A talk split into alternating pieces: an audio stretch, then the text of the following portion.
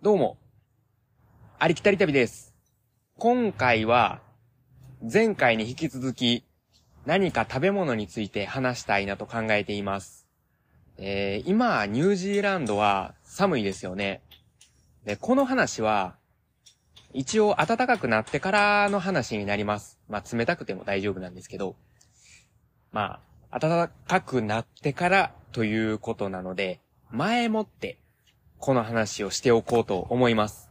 お題は、ニュージーランドで潮干狩りです。最近 SNS を見てると、すごい有名なのかな結構そんな方たちが、えーニュージーランドの実生活とかを上げてて、これからさらにニュージーランドの需要が増えていくんじゃないのかなと思いました。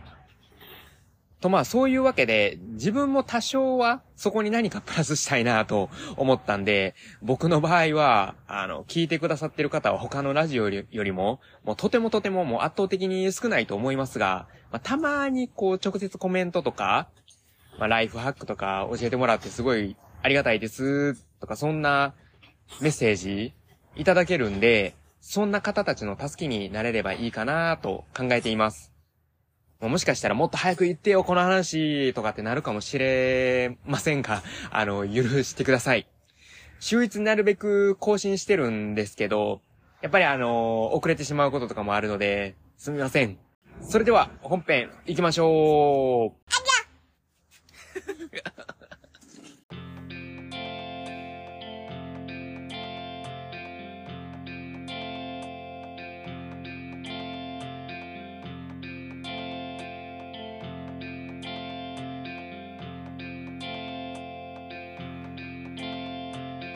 はい、始めていきましょう。潮干狩りの話ですね。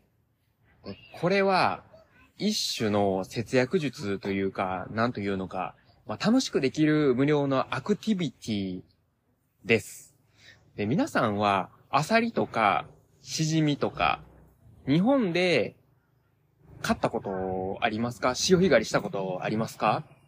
田舎の方とかやったら、亀の手とか、まあ、いろんな貝を取って食べたことあるかもしれないですね。でここニュージーランドでも見た目はちょっと違うんですけど、アサリとシジミに似た貝が簡単に取れます。で、まず名前から紹介したいなと思います。あ、あとちなみに、えー注意点もあるので、ぜひ最後まで聞いていただければと思います。さて、名前から紹介していきます。えーピピとコックルです。で、このピピとコックルの、えー借り方なんですけど、まあ、想像はもう簡単につくと思いますが、一応、えー、干潮の時に取ります。で、子供から大人まで楽しめる方法ですね、これは。で、まずここで、えー注意点1。取れる数が存在しています。えー第16話で一度話しましたが、ニュージーランドには魚や貝、その他取っていい数、大きさというものが存在しており、えーレンジャーの方とか、そういう役所の方に、えーバレれば痛い目を見ます。えーローカルの方も稀にルールを守っていないので、まあできる範囲で守ればいいとは思いますが、まあ、乱獲は絶対にしないようにしましょう、本当に。えー次の人や、次の時期のため、継続して、そこが、うん、貝たちが生活する場所であるように、必ずこれは覚えておいてください。あの、アワビとか乱獲しちゃってとか、まあそんなんで、いなくなってとかっていう話もあったりするんで、まあどこでも、どこにいてても、こういうことは守った方がいいですね。あの、これは行く日とか運とかによるんですけど、まあ時期によったら、まあ本当にあの簡単に大きいのが取れすぎちゃうことがあります。まあなのであの気をつけてください。で、あの僕自身も、えー取りすぎちゃって、後ほどちょっとあの数を減らしたっていうこととかもあるんで、あの、めちゃめちゃ取れる時っていうのは気をつけてください。であの、ちょっとあの、笑ってる声が聞こえると思うんですけど、あの、横の家の子が、すごいあの、可愛い子で、よく邪魔してくるんですよね。今もこうやってあの収録のボタンを消そうと何回もやってもうこういうの言ってくるんですよね。すみません。はい。あの、続けたいなと、こう続けたいなと思うんですけど、えっと、干潮になる場所ってさっき言ったんですけど、干潟になるところをですね。例えば、半島に住まれてる方とかだったら、その反対側って言ったらいいのかな。まあ、その反対側が、えー、干潟ができる海だったりします。まあ、さてね、ここで脱線ティップスを話したいなと思います。干潟はですね、無料の宝庫なんですね。でもそれは無料の釣り餌の宝庫っていうことで、まあ、ぜひ行ってみてもらいたいんですけど、最近僕、インスタライブをもうたまーにやったりしてるんですけど、まあまあ、まだ言って、えっ、ー、と、2回、3回ぐらいかな？しかできてないんですけど、あの、気になる方はぜひぜひそこで、えー、聞いてください。あの、しょうもないんですけど。まあ、あの、意外に、意外にまあ聞いてる人の中にはしょうもなくなかったりするかもしれないので、まあ良ければ聞いてみてください。えー、海外で生き絵とか、あんまりないと思うんですよね。まああったとしても高かったりするんじゃないのかなと思います。で、ルアーだけでも全然いいとは思うんですけど、餌や釣り方を変えるだけで、釣れる魚種が本当に変わるんで、ぜひやってみてください。さて、このピピとコックルなんですけど、まずピピは、日本の貝で言うと、アサリに似てます。で、コックルはどちらかといえば、シジミですね。一般的な貝ですね。まあ、ニュージーランドだとこのどちらも。で、ピピは、えー、薄くて、平べ、平べったい。同じですね。えー、まあ、平べったいんですけど、えー、白が基調の色で、そこにオレンジ色がまばらに入ってるっていう感じですかね。で、コックルは白い貝でぷっくりとしてて、縦縞が入っています。縦線ですね。縦線が入っています。あの、横でね、すごいおちょくってくるんですよね、子供が。まあ、それに負けずに、笑わずに、頑張ってます。で、思い出したんですけど、この貝たちが取れるところは、基本的に看板とかで、買い取りのリミット制限とかって書かれてるものを、ま見つけれると思います。そこでは簡単に見つかるんじゃないのかなと思います。で、このピピとコックルは割と同じところに住んでますが、コックルは浅瀬、ピピは浅瀬から割と奥の方までいてます。で、このピピは結構美味しいんですけど、食べるまでに手間がかかる貝で、まあ、貝殻に小さい藤壺がついてたり、ま、砂結構噛んでたりするんですよね。ま、なので、取ってからすぐ食べることっていうのはできません。日本でも、アサリとか取ったら、食べるまでいろいろすると思いますが、まあ、ピピでも必要です。もしかしたらアサリよりもめんどくさいかもしれないですね。で、一応、何をするかっていうと、貝と貝を擦り合わせて、ゴリゴリするんですけど、まあ、これをすることでまずその藤壺が取れます。で、それと同時に小さなゴミっていうのも取れます。正直、完璧に取れなくて、まあ、米のとじ、とぎ汁みたいに、まあ、何回やってもキリがないんですよね。で、一応それが終わってから、海水を持って帰れる方は、そこに浸して砂抜きをします。で海水を持って帰れない方は、水に多めの塩を入れて、塩水作ってもいいと思います。全然問題ないですね。僕はそうしたかな。だいたい1日置いといたらいいと思います。結構ね、あのー、砂抜けるし。まあ、なんと言っても、藤壺が取れやすくなるんですよ。まあ、なので、砂抜き後に、まあ、最初の工程をしてもいいかもしれないですね。ただ、綺麗なのをもし食べたい方は、ちょっと僕の言う通りにした方がいいのじゃないのかなって思ったりしますね。あの、最後の最後にゴミとか吸い込んでほしくないんで、まあ、なるべくこう綺麗にした状態で、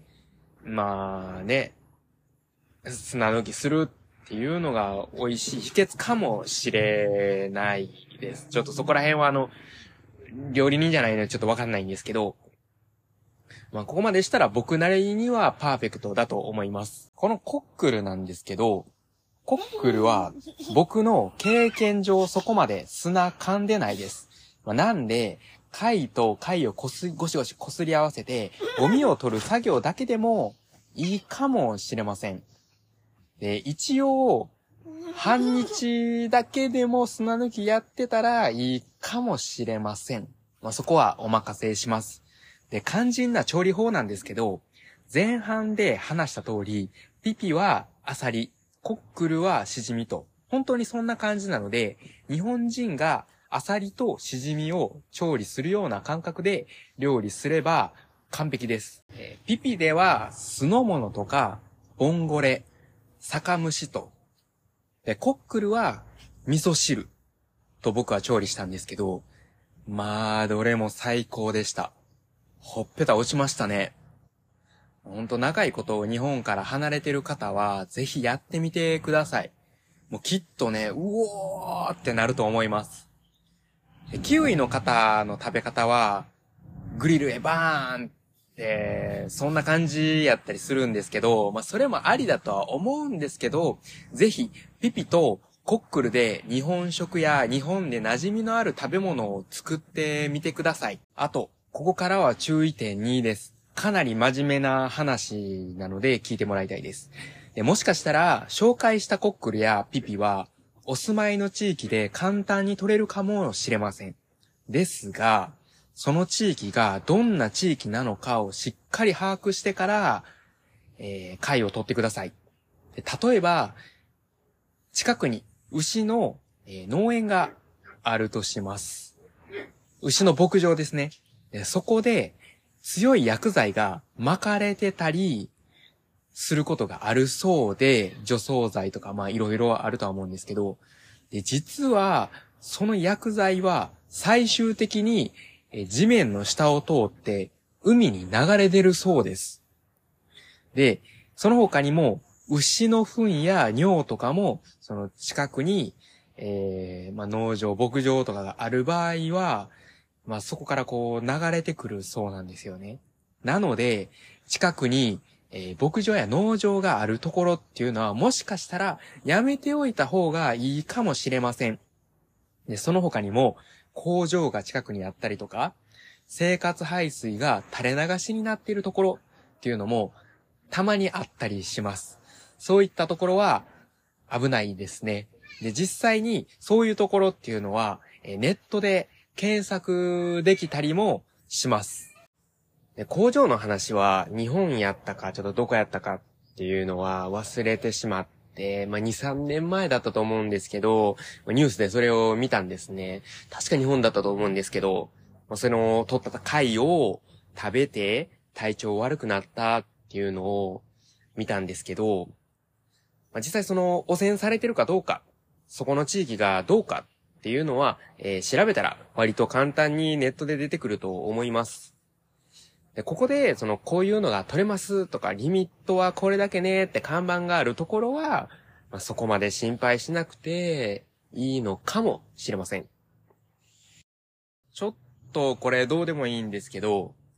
ピピ持ってたら、ピピに似た貝取れたりするんです。で、真っ白で、二等辺三角形の形って言えばいいのかな？まあ、知らなかったら、もう本当にね、ピピと違いがわからないと思うんですけど、一応この名前は、ツワツワっていう名前で、まあ、もしかしたらそのピピの取った中に混ざってるかもしれません。でもし取った貝を観察する機会がもしあれば探してみてください。で、この回はピピとそんな変わらないんで、わざわざ探さなくて大丈夫です。あ、あるくらいの感じで、もし見つけたらニヤニヤしてください。こんな感いよーいありきたり旅、エンディングです。ピピとコックルの潮干狩り、ぜひやってみてください。で、家族で楽しめるアクティビティだと思うので、ぜひ、やってみてほしいです。で、ところにもよるんですけど、本当に場所によれば本当に簡単に取れます。で、友達の中には、干潮になった海に入って、お腹あたり、またはちょっとそれ以上とか、海に浸かって、足で砂を掘って、もう本当に足の感覚だけでピピ探して、取ってたりもするそうで、結構ね、大変ですよね。足だけで探して、で、手ですくえる分ね、こう、見えない状態でこう、すくうって、やっぱ大変なんで、まあそうなるとかなりさ、あの、数を集めるっていうのは難しいと思うんです。本当にね、干潟だと簡単にもう数集まるので、まあぜひ近くに干潟がある方はぜひ行ってみてほしいですね。でもね、本当に対照的に他の場所に行けばもう本当にね、あの水に浸かることなく、もう0メーターで取れるっていうのが本当にあるんで、もし近くに干潟になる場所があれば、ぜひ探してみてください。で一応一年中、えーこの貝は取れるそうなんですけど、個人的には夏がおすすめですね。ニュージーランドの海は本当に冷たいですしね。で、オーストラリアでもなんとピピは取れるそうです。なのでぜひ探してみてください。最後に、乱獲は絶対にしないでくださいね。絶対に。次の時期も取れるようにしてください。よろしくお願いします。こんなところで終わろうと思います。それでは、ほな